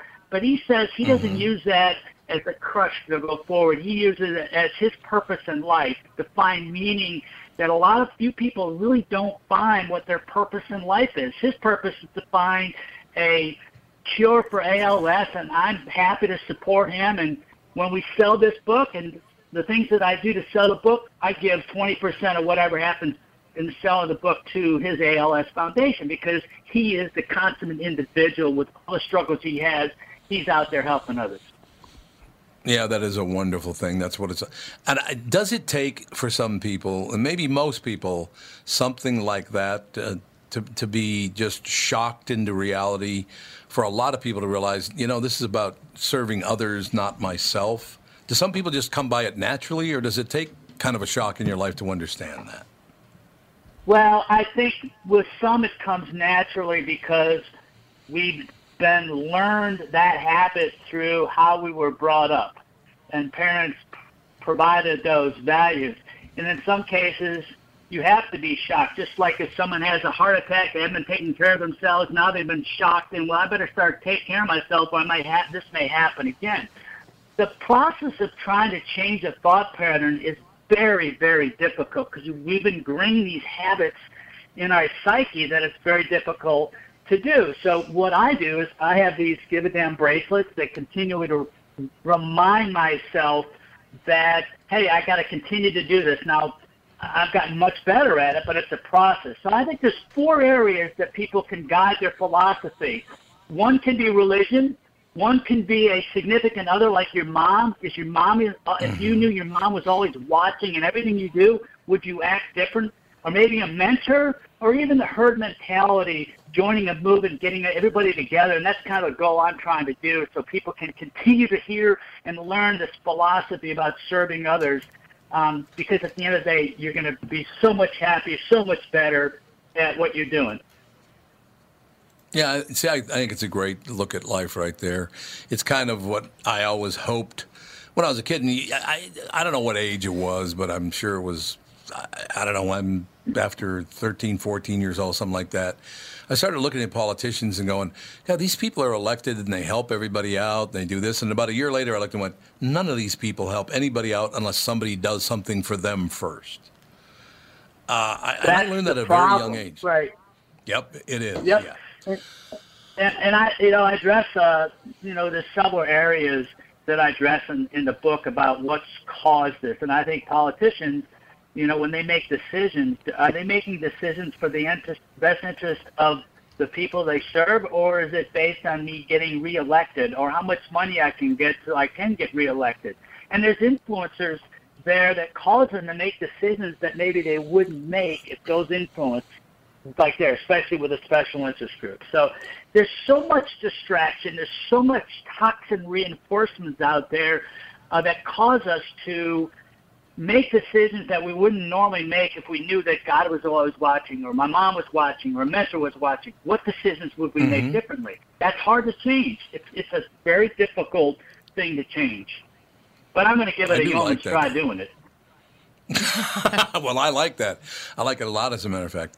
I, um, yeah, I mean, when you break it down, what we're talking about here, ladies and gentlemen, is when you look at what this whole brouhaha right now going on over the border wall, or we're not going to do the border wall. Yes, we are. No, we're not. Yes, we are. That whole argument is about votes. Because Democrats assume if all those people come over, they're going to vote Democrat, which they will, and Republicans are going to assume they're going to vote Democrat as well. That's why they don't want them coming across. So look, you don't want to allow criminals and all the rest in your country, but this is all about these people are sitting out of work, and it's the Democrats and the Republicans that have done it. I don't see how they can point the finger at anybody else. You both did it. And it's all about preventing you from getting votes or trying to get votes. That's the whole thing, isn't it? That's that's part of it, but it's also money. When you think about these Yeah, special yeah. interest groups, when they donate money, and there was a, the Citizens versus U.S. That decision was just so bad because you get these special interest groups can give ungodly amounts of money to a campaign. Now, do you think if someone gave me a billion dollars to run, do you think I would be indebted to them? Absolutely. but how do we get away just from maybe. that? You know, I, and Yeah. look, if I were to run for political office, I wouldn't do it. I'd only do it for one term, and I'd say, look, you give me all the money you want, but I'm going to make the decision what's in the best interest of the many. You can't please everybody. You know, it's like a politician. They get elected, they get 50.1% of the vote. The other 49.9 don't like them, but they still get elected, and no one complains. But if I make a decision that's good for 90% of the people, the other 10% don't like it, and a lot of times they can affect the outcome, which is wrong. Yeah. Yeah, it is absolutely true. I like your uh, your take on the whole thing. Give a damn the ticket to cultural change. I like your look at it, Mark, and uh, you know keep on fighting the good fight. We appreciate people like you because not a lot of people are doing it. They they people in America right now have taken sides, and it's really disturbing to watch to me. Yeah, how do we get engaged? How do we create these uh, these communities where we all can do what's in the best of everybody, knowing that I can't please everybody, but at least I can make society better. Look, everybody needs to buy this book for um, the Give a Damn to, ki- to Ticket to Cultural Change. A, it's going to make you happier. I firmly, firmly believe it. You're going to make other people happier because of what you do, and therefore their life's going to get better. Those are the two primary reasons to buy the book because your mindset will change and you become happier. I got, and I firmly believe it. And there's studies that show that, you know, when you give, you're going to be happier. People like when you're more religious. There's a study out there that says the more religious you are, and I'm not proposing people are religion, but you live Mm-hmm. longer when you're religious. When you're when you're more religious. If there's a study that says Iowa State, four years, you increase your life by an average of four years, and they did a study on it. That's something that people grab onto that can help society in general in being what I call a good or better person. Yeah, I think it's true. Mark, keep fighting. Uh, we'd love to have you back on to talk more about this. Thank you for your time today, sir. I would love to tell you how I'm progressing. You know, I need to get somebody that can help me, a, a high level person that can help me get to that next level. And I'm working with very influential people that can hopefully can help um, reinforce this uh, philosophy that I'm trying to take across the country. I think it's a great idea. Thank you, sir. Have a good day. Thank you, sir. Thank you. Appreciate it. Mark Lewis, ladies and gentlemen, book's called Give a Damn, The Ticket to Cultural Change. Yeah, I, I doesn't it upset you that, that this is all about me, me, me, me, me, and let's not even worry about the taxpayers. This is all about what I need and what I want. Isn't that sad? Yes. Yes. A lot of energy in that. Sorry, I'm over there. trying Yes. to. Jude's Ask freaking out over a. You don't don't Lot of- expect people to answer rhetorical questions. It doesn't go Why don't you just follow my lead there, Buster? just tell you that. Right What's wrong there. with Just Jude? Follow the lead. Uh, he's there's a paperclip on the floor, and he's decided that it's an enemy of the state, and he has to get it. Perfect. Jude. the enemy of the state, Yeah. as you know. Uh, I just received something from Joe in Louisville, which uh, and th- this kind of stuff is makes my job so much. I don't know, makes me feel so much better about my job and, and what it kind of does for some people. I just got this, as a matter of fact. This is from Craig Bellinger on the uh, KQRS Morning Show Facebook page, the fan page. My mom was a longtime listener. She loved the KQ Morning Show. She passed away this morning. If Tom could give her a shout out, I'd appreciate it. Uh, tomorrow morning, today on this show, tomorrow morning on the KQ Morning Show, Craig, it's either Bellinger or Belanger. I've always seen it pronounced Belanger. But uh, yeah, if we Terrible. could find out, uh, and Joe, maybe you could you, you could shoot Craig a quick uh, message on the the morning show Facebook page, what his mom's name is, and I would love to do that. But thank you so much to Mrs. Belanger. Uh, we'll find out. But his mom passed away this morning, and the first thing he thought of was a shout out from uh, the KQ Morning Show and this show, and I really, it's very, very touching. Isn't that stuff wonderful? Well, Yes. in a way. What do you mean in a what? What do you mean in a way? Well, I mean, it's terrible that his mother passed, but It is. it's nice that. Well, it's just very sweet, Yeah, the whole thing. I know. Joe from Louisville texts me back, I'm on it. So yeah, we'll get it up and we'll get it running. It's it's uh, I don't know. I just that that part of it it really makes me happy about my job that people actually it's a it's a part of their day and, and, and it's a big part of their day and it makes me happy. Uh, quite an uh, quite an honor. That's all I have to say. So Yes. Sorry to hear your, your mother passed away, Craig, because that's not the most pleasant day of our lives. I can promise you that. Good God, it's the worst when your mother dies. Yeah, Dad, who gives a rat's ass? But Well, mother, Not true. You, you realize you just shot Not yourself in the foot. Yeah. Yeah. I Yeah. know I did, but Yeah. I did it before my kids did it for me. So you know, We wouldn't, we No, wouldn't say uh, that. So not in, Not in public, closed doors, no. You might Not public. I would never say It's that. a whole different deal. What was Andy's No, famous that's the- quote? If you have a hundred million dollars, what do you need a dad for? Yeah. Something like that. Exactly what he said. Oh yeah, God. that's that's and it's, we've had a great relationship ever since. There's no Yeah. question about it. So yeah, Yeah, yeah, yeah. don't worry about anybody else's That's feelings. our, We'll that's just- our boy. just four ahead, forge ahead with what we have here. But uh, yeah, I, I, Mark Lewis is is trying to. I, look. I love the point he's trying to make. Give a damn, and I think it's a Mhm. very good title for his book. Just give a damn about somebody else other than yourself for a minute. Once again, this this weather guy. Al Roker stuck up for him, which I really, really uh, appreciate. The guy may have misspoke. If there's a 5% chance he misspoke, why do you want to ruin his Yeah, life? really. Exactly. Yeah, so I'm guessing. Why? I, I heard I heard the story, and I'm guessing the guy's been on TV for years and years. Oh, 20 years, Yeah, I This think. is probably. Yeah. One slip up, and they broom him for that. That's complete. It's BS. ridiculous. Well, yeah, remember when Pawlenty said the F Yeah, word dropped instead it. of. We're going to drop, drop yeah, the puck. Yeah. Exactly. Uh-huh. I That- mean, I think yeah. that actually helped his career a little bit. it might have, yeah. That's a very good point. It might, it might have helped his career. In But I. I mean, it just it does happen. It happens all the Sure. time. I, That's what I don't- bloopers are I and all don't that. Pick on even Donald Trump when he says bigly and stuff like that. Y- If you got the cameras on you 24 7, you're going to make Yeah. mistakes. It's just. Yeah, there's no doubt about it. Well, do you know anybody that's that's never said anything that's extremely offensive? Because I don't. I never have in Every my person I- life. You No, fool. never, mm. never. I'm sure. Well, I've never heard you say anything. You or Andy, either one. Your mom, plenty of times. Andy says offensive stuff all the time. Yes, I do. Well, I And tried you to get never him know if That's his I'm joking or not. So does mom. Mom That's says his- offensive stuff all the time. I do not. Okay. Catherine. What do I do? What do I say? sure. Don't say it. Why don't you all just give a damn? That's Don't what I have to repeat say. Just all anything. give a damn. Ever that I say. I suppose that's true. That all works out in the end. But in any case, uh, yeah, good guest today. Dr. Pol is one. I, I love Dr. Pol. Just a No, great he's guy. So sweet. great guy. and Mark Lewis has the right idea, and he has uh, some decency in his heart, and just give a damn. And we need to we need to serve all the people, not just the people who voted for you. Or even half. Just half isn't enough. That's going to do it. We'll talk to you on Monday with the family.